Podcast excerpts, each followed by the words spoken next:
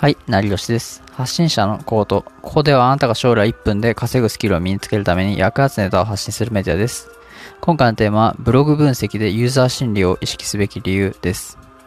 でブログを分析するときは、ユーザー心理を意識すべきで、その理由を解説します。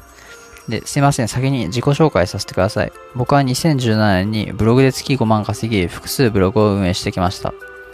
それで、ユーザー心理を意識すべき理由は、まあ分析して悩みを決めるためですね。で、具体的には、ブログの記事で改善する部分っていうのを見直しますよね。例えば、読者のニーズを満たしてるか考えたり。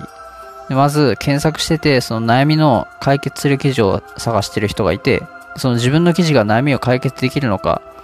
で、ブログを見返してそういう不安ってありませんかね。これは必ずあると思います。で、僕は何度もありましたね。でも結局、ユーザー心理っていう相手の考えをイメージして、悩みを決めて解決案を書く。この流れになると思います。ですが、その悩みがよくわからないっていう意見もあると思います。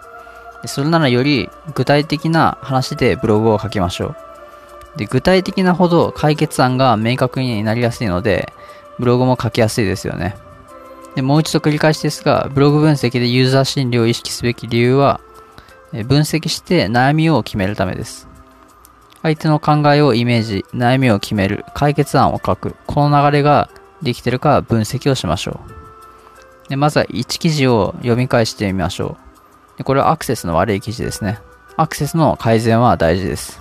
ユーザー心理を意識しましょう。よければコメントかフォローよろしくお願いします。ではまた。